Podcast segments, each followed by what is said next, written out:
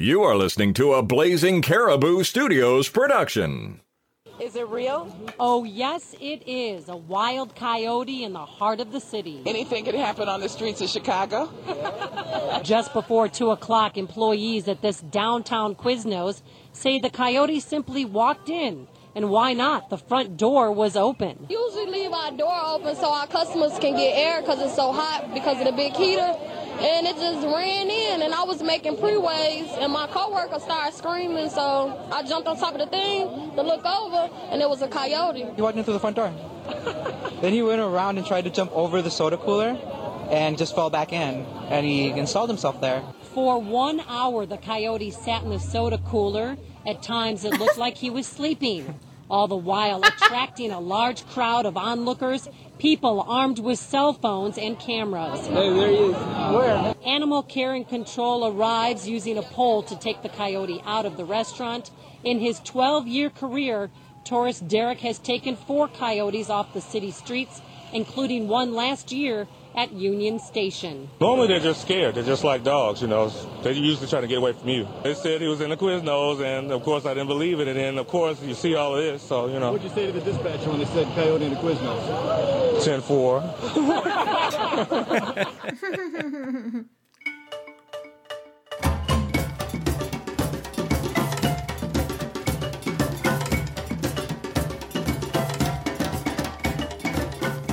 And welcome back to the Varmints Podcast, wherein we do a whole bunch of research to educate ourselves and you, the listener, on all things that creep, crawl, slither, fly, jump, hop, and swim on this planet, one animal at a time. My name is Paul, and I am not an animal expert. I'm Donna, and I am also not an animal expert. Today we are talking about the coyote. Ow! And we have a special guest. A returning guest. So we'll talk about that in a minute.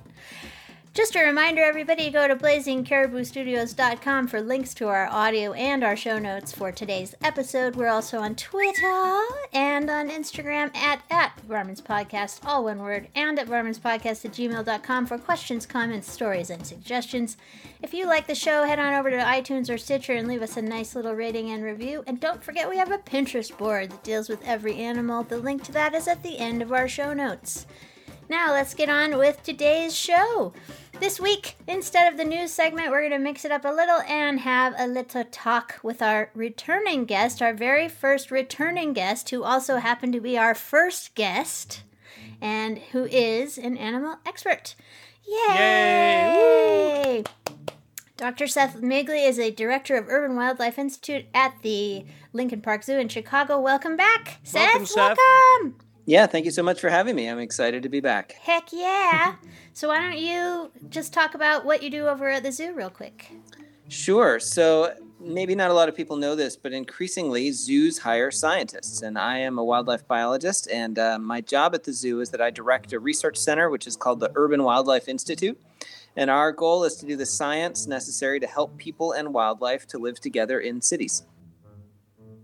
That's really cool. Are are people having to live more frequently aside animals in cities these days? Yes, they absolutely are. And that's happening for two reasons. One is our cities are getting bigger and bigger and bigger. So, of course, there's more cities for animals to run into. But two, the longer we build this urban planet, we're giving animals more and more time to adapt to urban spaces and to find a way to live inside of them. And more and more animals are doing just exactly that.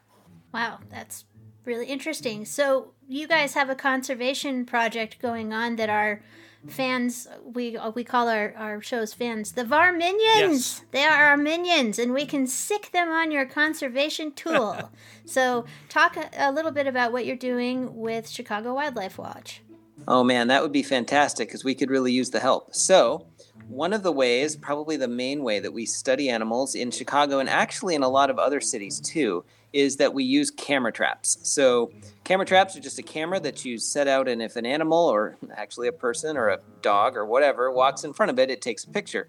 So we have hundreds of these things set up all around the Chicago metro area, and what that means is we get millions of pictures of animals. Um, the problem, of course, is that for that to be useful data, I need to know what animal is in what picture. So that means someone has to go through all those millions and millions of photos and figure out what are we looking at. Um, so I have two options. Uh, one is that I can underpay interns to probably a criminal degree. the, the second, and I think slightly more attractive option, is that I can put them on a website and beg people, uh, beg the public to help me look at these pictures of animals and identify species. And, and so this is a, something that anyone can do. If you have 20 seconds while you're waiting for a bus, um, if the commercials just came on on your favorite show, you can open up your phone, your mobile device, go to chicagowildlifewatch.org and within seconds, you'll be looking at pictures of city animals, and uh, there's a little guide there to kind of help you figure out what you might be looking at. And uh, often you might find that you're looking at a coyote. Yeah, that's really cool. Wow. All right. Well, we'll include a link to that in our show notes. And trust me, guys, it's really fun. You get into it and you just, oh, you kind of get addicted a little bit. well, what is it? Is it a, which kind of squirrel is that? but it is interesting because every time there's a coyote on the screen, you can tell. You can tell it's a coyote and not a dog. It's, it's, it's, it's just obvious. So do that. We'll put a note in the show notes, like I said. So, let's all go and learn about coyotes. Have you ever wondered about animals? What do they look like? Where do they live? Why are some of their legs also hands? Well, we have. so it's time to learn about animals. So we are learning about coyotes or coyotes today. Both pronunciations are correct. The coyote is a canine in the same family as dogs and wolves. There are 19 subspecies of coyote. Most of these subspecies are found in southern Texas, Mexico, and Central America, and there are a surprising amount of variations in things like fur color and texture, skull size, and tooth size that differentiate these subspecies. They are native to all of North and Central America, and they can survive just about anywhere, even in urban environments, as we just talked about. Coyotes look a whole lot like a medium sized dog, so depending on the species, like we said, the head and body length is around 35 inches or 89 centimeters, and they can weigh around 30 pounds or 14 kilograms. Again, this depends on the subspecies. There are only about four or five types of domestic dogs that are as fast or faster than a coyote. Wow. The word coyote comes from the Nahuatl word coyotl, which became coyote in Mexican Spanish, which became one of the many, many, many Spanish loan words in the English language. Alternative English names for the coyote include prairie wolf, brush wolf, cased wolf, little wolf, and American jackal. Huh. Its binomial name is Canis latrans, which translates to barking dog because of the many vocalizations that the coyote produces. I'm going to talk about that in a minute. And a group of coyotes is called a band or a pack. a band. I'm just picturing a bunch of coyotes. yep. Because you know they would. All right, so why don't we get Seth to talk first about a little thing called cognition? Coyotes' brains are pretty advanced and they have some pretty interesting behaviors. Yep, that is absolutely right, Don. And I think that part of the reason that coyotes have been so successful in colonizing our cities and, and growing their populations there is that they're really capable of changing their behavior uh, in different circumstances. You see this in the fact that they eat a lot of different foods. And you also see this, for example, in the way that, unlike wolves, which have to function in packs, coyotes can function in packs, but they also can function singly. They can function in pairs. They're able to create different types of social structures depending on what kind of resources are available. So that's all pretty amazing. Uh, and they've mastered a number of different behaviors to help them survive, even in giant cities like Los Angeles or Chicago. Uh, for example, they have been seen to look both ways before they cross streets. Uh, to avoid cars. Wow. Another way they avoid cars is that while in their natural environment, coyotes are what we call crepuscular, meaning they're active at dawn and dusk primarily. In cities, we see that they're most active in the at the very latest part of the night. Uh, again, we think this is to avoid cars because cars are the primary threats uh, to coyotes in cities. Wow, Sure. that's amazing. Because we often talk on our show about how it'll feel attractive to think that an animal is not very intelligent because they're constantly being hit by cars. But you have to remember that the car is not a part of their natural environment. So millions of years of evolution have not taught them to look for cars. It's just, it's not a thing in their world. But some animals can cross that bridge and and figure out how to deal with it. And apparently, coyotes are one of those animals. Yeah, in evolutionary time, they've adapted to cars in a, in a very quick period. Now, that's not to say they are, are never hit by cars now, because they are, but we are starting to see these behaviors cropping up to reduce this mortality source. So um, I think it's absolutely uh, it's a sure thing to say that coyotes are here to stay in our cities in North and Central America. That is really cool. Wow. in city environments, urban environments, where do they sleep? Yeah, that's a great question. And um, so they do find these little pockets um, to sleep in that are relatively unexplored. So I've seen data uh, on coyotes uh, showing that they, they will spend their daytime in places like um, yards adjacent to factories. At the zoo, we have a nature area next to the zoo called Nature Boardwalk. Um, it has some pretty good sized shrubs. One day we found a coyote asleep in the middle of this big shrub. There were joggers and, and people walking around within 20 feet of this coyote all day, none of whom saw it. Wow. But they are able to find wow. these little spots, you know, and it could be under a porch, it could be it could be anywhere, but they really are amazing when you consider how many of them live in cities. It's incredible. They all have to find somewhere to to sleep throughout the day without being seen, and the vast majority of the time they're able to do it. Wow. Do you have an estimate on about how many coyotes are running around Chicago?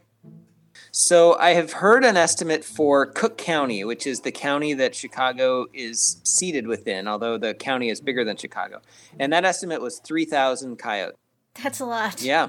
Um, wow. And, you know, I think it's it's very similar in places like Denver, Los Angeles. Um, coyote populations are very healthy in, in most of these kinds of cities. They've even now started to see uh, a few coyotes on Manhattan, which is crazy to me that they could somehow access the island of Manhattan, but somehow they've managed to do that.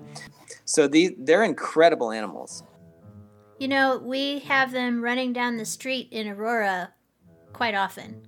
Not in the part where I am now, but where I had the old house, we had a there were coyotes always running through the neighborhood after dusk.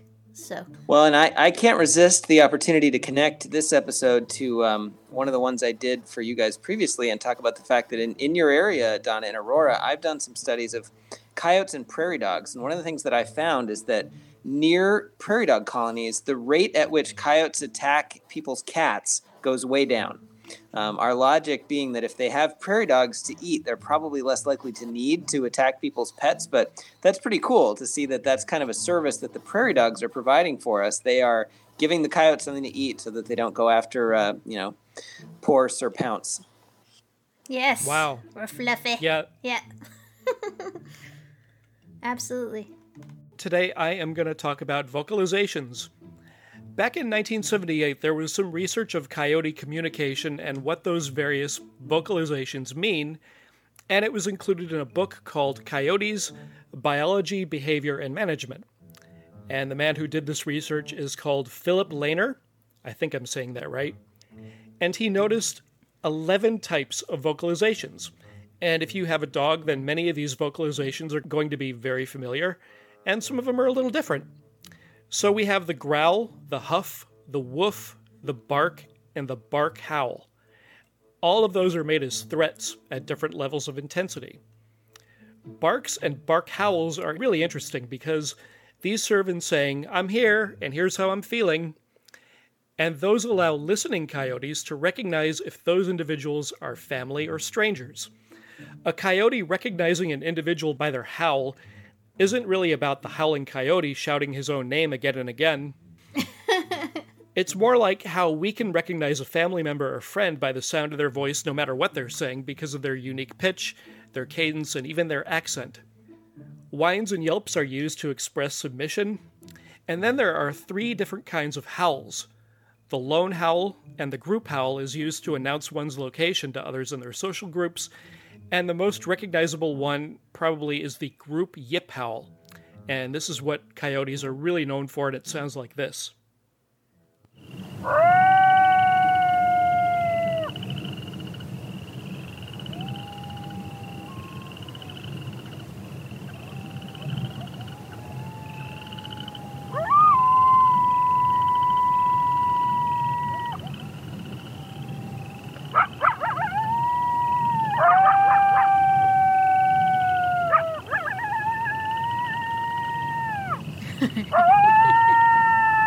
Good heavens.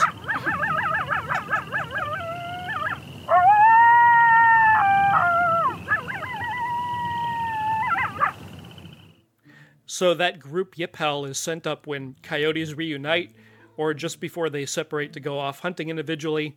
Also, if you are camping like I was one time, it sounds terrifying. yeah. Among other things, the chorus tells any nearby coyote packs about whose turf this is and thus so that keeps the other coyotes away.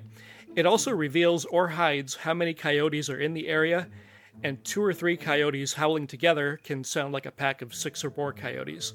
So, what this does is it keeps predators away, and it may also help regulate the coyote's reproductive rate. I wonder how it would do that. So, what I read was female coyotes, based on this group yip howl, can tell or sort of deduce how many coyotes might be in the area. If there's a large population of coyotes, that female will only produce a litter of maybe two babies. But if she senses that there's not very many coyotes, her litter will be larger. Hmm, interesting. But it, it is cool that there there are a number of different species that have this evident ability to modify their reproduction based on resource availability, and sometimes it relates to how many offspring they have, but sometimes it can also relate to whether they have male or female offspring. I know that in some species, um, it's generally thought that um, since males have highly variable reproductive output, they either have a lot of offspring or they have none you would want to have males when resources are, are really good and you can really invest in them. And when resources are more scarce, you want to have more females who are kind of the safer bet uh, as far as uh, continuing to propagate your genes. Ah, interesting. That is amazing. Nature. Nature. I know, it's crazy. Nature is crazy. Nate is crazy. Go home, you're drunk. Disclaimer time! The Varmints Podcast knows it's not fair to compare animal intelligence to human intelligence. But then, Donna and Paul only have the yardstick of themselves, so they're gonna do it anyway. Oh, Chris, he's so sad. He always sounds I so know. sad. We're gonna do it anyway. We're gonna do it anyway because we're just like that. the intelligence of a coyote. What do you say, Seth? Man, they're smart. Um, I think that they're way smarter than than most other canids. You know, I think foxes are pretty amazing, but I think coyotes are smarter. I think I'm going to go eight. Oh wow! That's where I was gonna go as well, like eight, nine, somewhere Yeah. in there. Smarty pants. I I don't know. They they don't use tools that I've been able to find, um, and we know ravens do. So ravens and crows are maybe a little tiny bit smarter, or at least on our on our arbitrary scale. That's where I'm mentally kind of putting them. Like the coyote would be like eight, when a raven would be like eight point five or whatever. like I don't know. It's just that the difference between nine and 10 is much bigger than the difference between any of the other numbers in our scale. Like we fully we're fully aware that 10 means you're stupid enough to like destroy your whole planet, you know. So, you know, you have to be incredibly smart to be able to do that. And so so but I would say yeah, 8.5. Yeah, I'll go along with eight. I think what I saw was much like wolves. They problem solve. If they run into an obstacle, they'll almost immediately get together and try to fix it. Whether, whereas a domestic dog will sort of fight with it alone and maybe solve it, maybe give up. Can I can I tell a story real quick? Please do. Yes. So this is from this is also from Aurora. This is from Donna's neck of the woods. I was working um, in a little patch of land where there was a coyote there, and he or she had developed an interesting strategy where when people would come to this uh, big nature area and let their dogs off leash, this coyote would approach the dog and sort of make a play bow and try to get the dog to follow him, and he would ultimately try to get the dogs to follow him off into some trees where there were three other coyotes waiting, um, where they would attack these people's dogs. So I started warning people who brought their dogs off leash into this park about this strategy. But it does kind of illustrate that they can come up with some interesting um, approaches to finding their lunch. Wow. That is crazy. Well, I was going to say also that dogs have outsourced a lot of their problem solving to us. You know, That's true. they they're they're like, all right, you're going to control our breeding, but you're also going to feed us all the time, which is a bonus. and also, you have thumbs, so we're just going to farm out some of this problem solving to you, giant pink monkeys. Yeah, but they didn't they didn't know we were gonna then put them in silly costumes. no, but I mean, I don't think that they object that much as long as there's a sofa and some food Yeah. at the end of the day. So, you know. Also, a group of three chihuahuas sounds like 70 chihuahuas when they're all howling. I know this personally. All right, well, we are going to talk about more coyotes in pop culture and a couple other things, but we're going to do that right after this. Whether you're fly fishing in a stream, getting those ankles wet, or deep in the ocean casting nets, fish nerds, Fish nerds. Fish nerds, Fish nerds. fish nerds. It's a podcast. Just for the halibut! Fried in a basket or broiled in a pan. Eat it raw like you're in Siam. Fish nerds. Fish nerds. Fish nerds. It's a podcast. Yeah, it is. Ba-dum, ba-dum.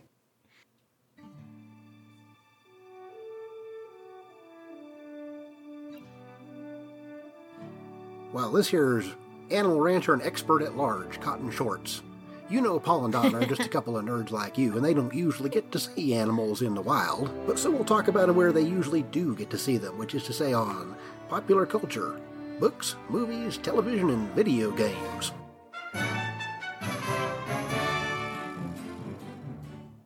So one of us has to talk about Wiley Coyote. and that someone is you. That someone is me. So Wiley Coyote and the Roadrunner are characters from the Looney Tunes and Merrie Melodies series of cartoons. They are my favorite duo by far. I love Wiley Coyote and the Roadrunner. The premise is very simple. Wiley Coyote attempts to catch and eat the Roadrunner, but rather than rely on instinct, it builds elaborate traps and devices which, spoiler alert, always fail. Now, I did not know this before I did the research. Did you know that there were laws and rules that the writers and artists had to adhere to? I don't know if I knew that. What do you mean? So there were eight rules. Rule number one the Roadrunner cannot harm the coyote except by going. Meep meep. he also stuck his tongue out. Oh, that's right, he did. So that's rule number one. Rule number two no outside force can harm the coyote. Only his own ineptitude or the failure of the Acme products, which leads to number three.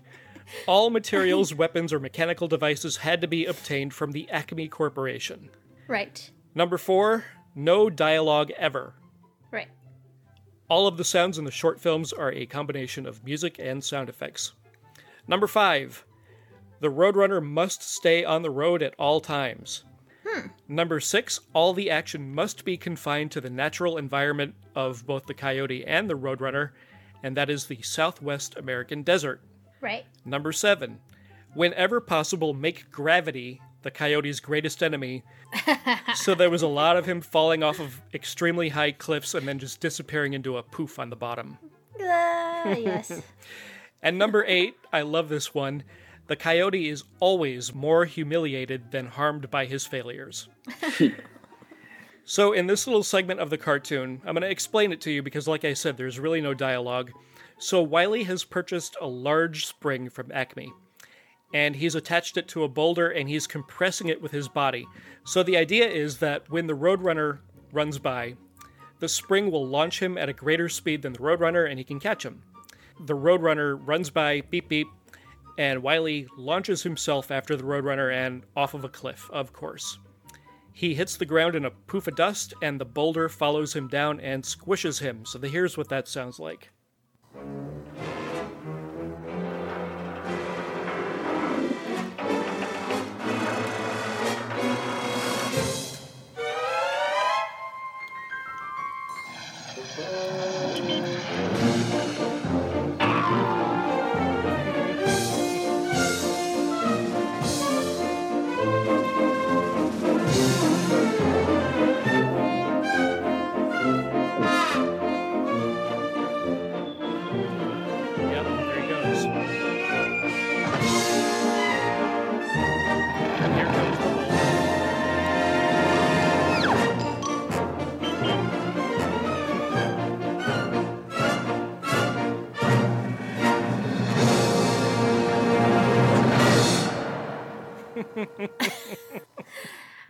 Wouldn't Now- they occasionally hold up signs with like a word or two on them? Yes, yes. I think in the clip I just played, the Roadrunner was at the bottom of the cliff and he held up a sign that said, Have mercy, or something like that. And then the boulder squished him. So the coyote's name is Wile, and then the middle initial E. And of course, that's a pun of the Mhm. word Wiley, which this co- coyote is definitely not. In one issue of a Looney Tunes comic book, it is revealed that the E stands for Ethelbert. so, of course, there are toys, comic books, and video games based on Wile E. Coyote and the Roadrunner. And uh, it's fun. I love this cartoon so much. Do you remember the theme song? Road runner, duck coyotes after you.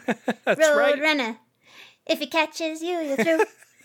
Remember? I do remember it now. That coyote is really a crazy clown. Gosh. Do, do, do, do. You jogged a brain cell that I haven't used in decades. Yeah, if I can push my ecology nerd glasses up on my ecology nerd nose for a second. Please. I think it's really interesting that so the, the the cartoon has to be set in the American Southwest, and that is kind of traditionally where we think that the, the coyotes were most abundant is in those arid areas like deserts and shortgrass prairie. But then, of course, what did we do? We did two things. We cut down all the trees for agriculture and we killed all the wolves. So we created this massive opportunity for, for these coyotes to really spread out across the continent in a way that they couldn't before. And that's part of, I think, why they are so abundant now is we essentially transform the landscape to look a little bit more like it looks in those cartoons. Huh. Neat stuff. All right, Seth, why don't you talk about your pop culture thing, which you were personally involved with? Yeah, I wanted to tell you guys about a, a pretty cool project. I was approached some years ago by some some students, some I believe they're film students, and specifically these are students who uh, have mastered the art of shadow puppetry, and uh, they wanted to tell a story with shadow puppets about a coyote who was trying to make a living in Chicago, about an urban animal. And you know, when I interviewed with them, I really didn't know if it was going to be something kind of silly, like kind of like the story you guys played about the one that sat down in the beverage cooler in the Quiznos. Um, Right. But I, I did this little interview and I didn't really think too much of it. And then when they eventually came out with their final project, I was I was personally just really amazed at at what an incredible uh, what an incredible window they provided us into the lives of these urban animals. So I, I would urge your listeners to check it out. It's at chicagolandfilm.net. Yep. And there's no dialogue, right? Yeah, that's right. There's music, but there's there's no dialogue. It's it's not a cartoonish depiction of an urban coyote. It really is a, a relatively realistic depiction of of an urban coyote.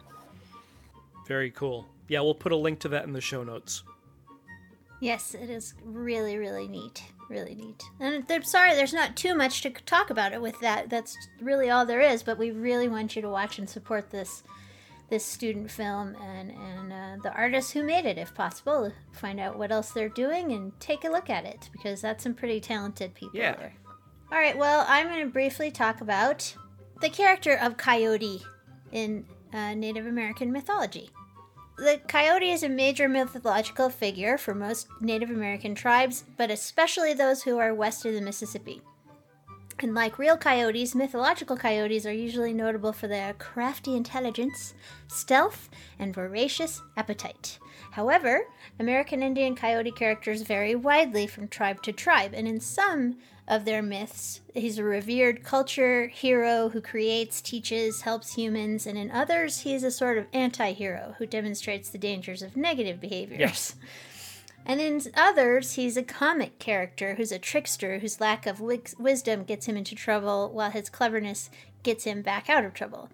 And in some coyote stories, he's even a combination of all three of them at once.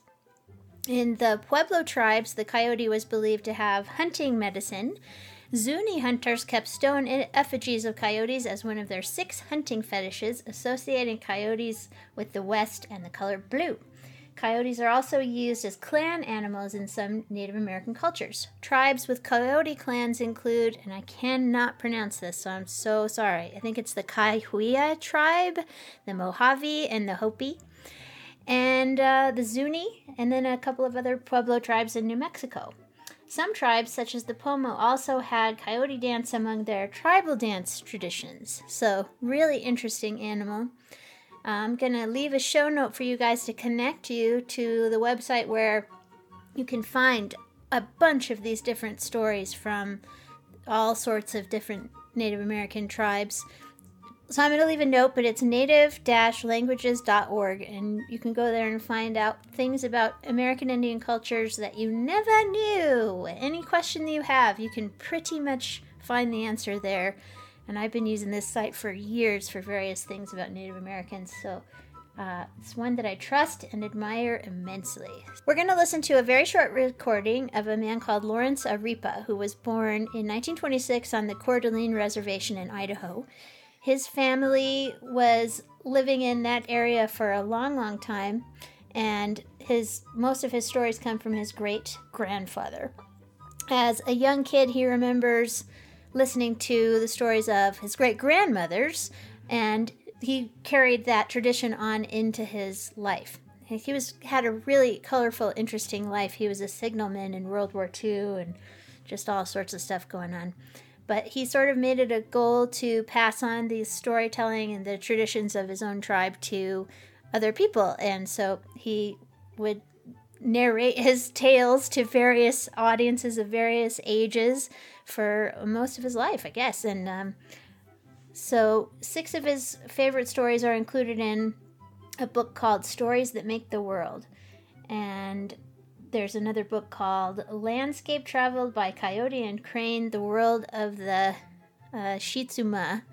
Shitsumash? I cannot pronounce. I'm so sorry. I can't pronounce these tribes at all. I really can't. I just, my tongue is like, no, I don't know what that is.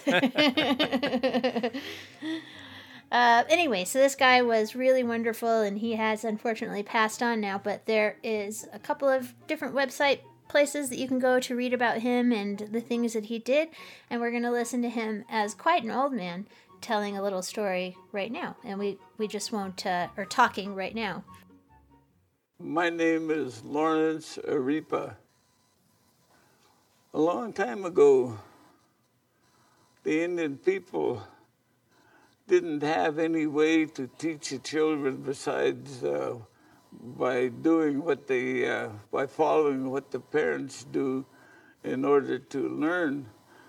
So they didn't have books, they didn't have any uh, um, language, uh, written language, so they used the coyote to teach the children. And uh, the stories about the coyote always has a moral to it and it teaches them what is right, what is wrong, or it, it tells about how something happened, how uh, uh, something came to be that we see now. Really neat, really neat guy. He did a lot of really cool things and was a really fun storyteller. And during the video, they have little clips of tribal dances related to the story that he's talking about that will be in the little video in the upper right corner and sometimes music and stuff. And it's really, really good little video. I enjoyed it immensely. Mummy, what's for dinner? It's the elbow of a snake. Mummy, I can't eat that. Well, would you eat that?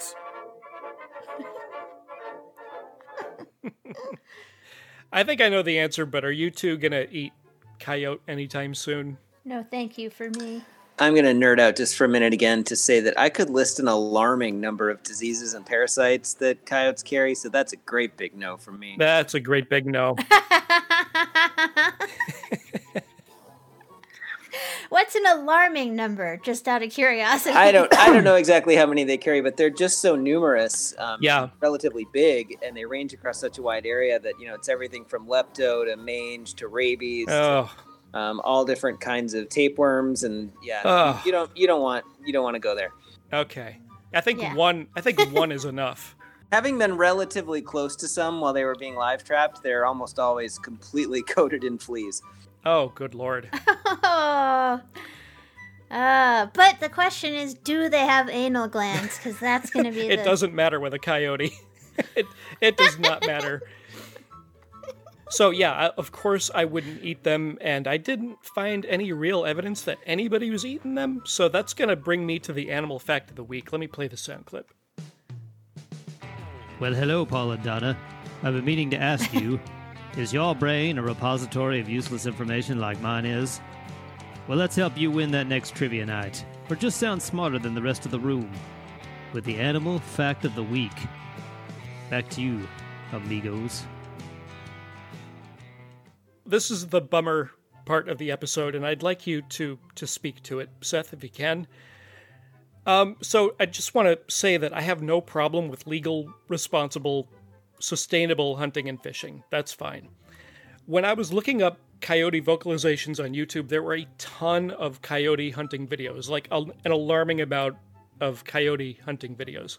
I looked into that a little bit further, and I found out that the main reason for hunting them is not for their pelt, it's not to eat them, but it's population control.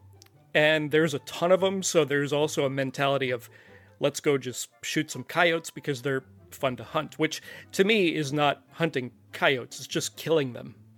So I'd love for you to, to comment on that, Seth.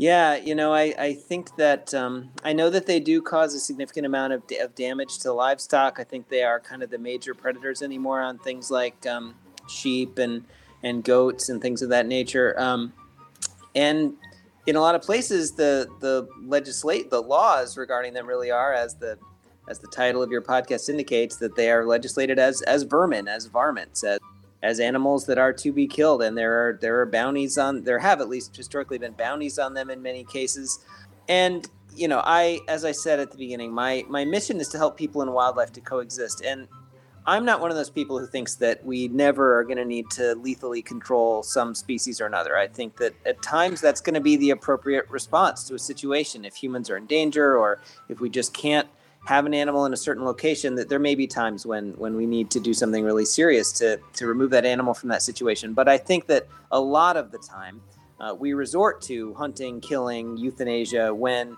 the reality is we can we can live with these species. And as recently as you know probably 10 or 20 years ago people were saying oh we we can't live with these coyotes in our cities. We just can't do it. It's too much of a hazard. They're just too dangerous. But now we've come to realize that the reality is most of the time we, we really can most of the time they don't want anything to do with us even when they live right where we live um, so yeah i think that the the answer there's no easy answer to your question it's a very complicated topic but i would argue that in many cases uh, it's going to be a lot easier to find ways to live with these coyotes and to learn about them so that we understand what it is that causes them to take certain actions that we find objectionable so that we can change our behavior uh, to, to remove those kinds of outcomes. On that note, you were talking earlier about how they might be able to plan how many babies they have based on the resources that are available. I was watching a documentary where they talked about controlling coyotes through sterilization programs, and a lot of people uh, think that that's absurd. But there's some evidence that if you control them by sterilization, then you're actually tapping into that part of them that says, "Oh, we just we shouldn't have so many babies," you know, for some reason, and it seems to be helping. They don't have to kill quite as many of them or whatever in the places where where the research has been done about sterilizing them, because they're just trying to adapt their how they act toward the coyotes differently so that they're not going after livestock and stuff. So the idea is they're going to go after livestock if there's nothing else to eat. So there need to be fewer coyotes. So you sterilize them and you just sort of intervene to make sure that there are fewer coyotes. Then there's better resources for the ones that are left and you have a living side by side okay kind of thing. So um, I don't I don't know that anybody's arrived at a final absolute solution that's going to work in every situation, but uh, there are alternatives and and uh, uh, a couple of uh, there's more than a few ranchers that are trying them out. So And I think any other solution is better than just killing them and leaving them in a prairie to just rot. Like uh, that really doesn't sit well with me. Well, and, and I always try to make the point that even if we remove the ethics of killing animals and, and we take out the fact that it's sort of gross to just kill animals, it's never a permanent solution. If you're just killing animals that are engaging in some behavior you don't like, more animals are going to come along and engage in that same behavior, and you have locked yourself into an endless pattern of having to control these species. Whereas if you can get at the root causes of why they're doing the thing you don't like and change that, that's a permanent solution. this was interesting. The Urban Coyote Research Program, which is in Ohio, have found that, contrary to a lot of the sensationalistic reporting that we see all the time, that despite the fact that coyotes will occasionally go after a dog if they're way habituated and hungry, or they will go after neighborhood cats at the first opportunity, that after they collected the data, they found that they analyzed over 1,400 scats and found that the most common food items were small rodents, 42%, fruit, 23%, deer, 22%, and rabbit at 18%, and only about 2% of the scats had human garbage, and just 1.3% showed evidence of cats. So that's pretty good evidence that they're not focusing on um, our domestic animals or our garbage cans as a main place where they go to get their food. That's not where they're going to go first. They're going to they said that the information aligns logically with their preference for sticking to parks, preserves, cemeteries, and other out of the way areas as much as they can. And the food that's available in these locations is rodents, reptiles, fallen fruit, and other food items that are part of their natural diet. I found that was pretty interesting. They're not they're not trash trash dogs. They they are they're they're if the coyote's raiding your garbage or attacking your pets, it's probably because there's not enough of the regular food sources that they're used to getting where they are. And uh, so, yeah. Yeah, that project has been going on for a long time, and it's and it's very cool. And yes, it's it's extremely good news that they're not raccoons, right? They're not they're not little trash pandas. But um, right. you know, then I think we need to think about the fact that we have, you know, if we're wondering why we have so many coyotes, we should think about the fact that well, you know, we built a world full of front and back yards, which then created a world full of rabbits. And you know, as long yeah. as we continue to make decisions like this, things are going to come along to to eat all of that fresh meat that we put on the landscape. So again, you know, if we get to the root causes of, of why these animals are here, it, it really answers um, answers a lot of our questions. But uh, for the most part, we're not we don't really need those rats and squirrels and rabbits, and we're perfectly happy to uh, let the coyotes help us out with those. So it kind of all works out. Yeah, you Yep. just gotta just expect they're gonna be there and keep an eye on your pets. Yep. And keep keep your cat inside. You know, Yes, please do that. keep a little romper room kitty area so that they have place to hang out and exercise, and just keep them in. Yep. Yeah, I have a fact that I usually like to bring out around Valentine's Day, and that is that genetic studies have found that coyotes are extremely monogamous. And uh, almost never do they find that the offspring of a female were sired by anyone other than her her male that she spends her time with, which is, you know, pretty sweet and romantic. Oh. Aw, romantic coyotes. Ah, that's fun. That is neat. Why why do you suppose that would be a better solution for them? Is it just they've had better survival rates that way or You know, I'm honestly not sure. I, I think that even evolutionary biologists are still not really sure when it's most advantageous for, for species to be monogamous versus uh, polygamous. And often we need the genetics because I know with a lot of bird species, for example, they'll look very monogamous and like, oh yeah, that couple is together for life. And then you test the, the offspring and up, nope, that was that was a different male who just passed through for a couple minutes and snuck in there. So um, yeah, I don't I don't really know Yeah. exactly. You know, they they do um, their young are born pretty um, pretty what we call altricial, meaning pretty helpless. So they definitely need some parental care for a little while. Um, and sometimes I think that means you need a stronger pair bond. Um, but yeah, I'm I'm honestly not quite sure why they're uh, so very monogamous, but they they do seem to have this interesting behavior. Interesting. Well, that is some interesting stuff for sure. Well, thank you so much, Seth, for coming back again despite us. That's really, really awesome, and we appreciate you uh, joining us today. Yeah, I always have a lot of fun, and we'll have to think of some third animal for me to come talk about with you guys. Absolutely. yeah. For sure. It just has to be an animal that you make me aware that you know a lot about. Yeah, thanks so much. It was a lot of fun. Awesome. Thank you, everybody, again for listening. This podcast is brought to you with technical support by Matthew Chomo, music by Kevin MacLeod. Our voice talent today was Justine in Santiago, Chris Brayton, Stacy and Frosty, Curtis Craddock, and Chris Green. Brisky Cawthon is our Acme sales representative. Real quick, I want to thank all the Patreon supporters. This content will always be free to everybody, and we appreciate you guys kicking in money anyway. All that money goes right back into the podcast for hosting fees and merch and all sorts of good stuff. So thank you, thank you, thank you very much for supporting us through Patreon, patreon.com slash varmints. Yay! Now it's time for the Rugrat Corner. If you have a child who is eight years of age or younger who wants to be a part of our Rugrat Corner, give us a little note at varmintspodcast at gmail.com or contact us through our Facebook group, and we will find a way to put them on the show, and you will enjoy it very much. Now, who's our Rugrat this week? Well, Chris Brayton, who we mentioned from the More Gooder Than podcast, has a couple of delightful little girls, and I don't know which one this is, but she has something to say about coyotes. Excellent. Hi, Varnt Minions. I want to talk to you today about coyotes. Coyotes are known for their howl, and they live across North America.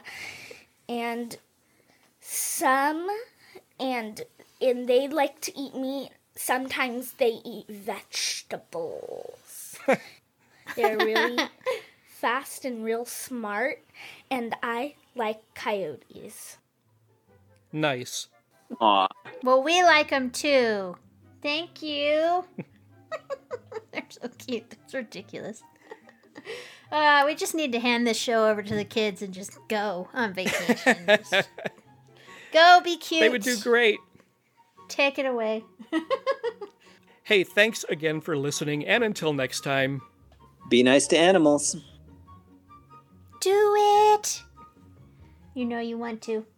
You've been listening to a Blazing Caribou Studios production. Support and subscribe to our Patreon at patreon.com slash blazing caribou studios.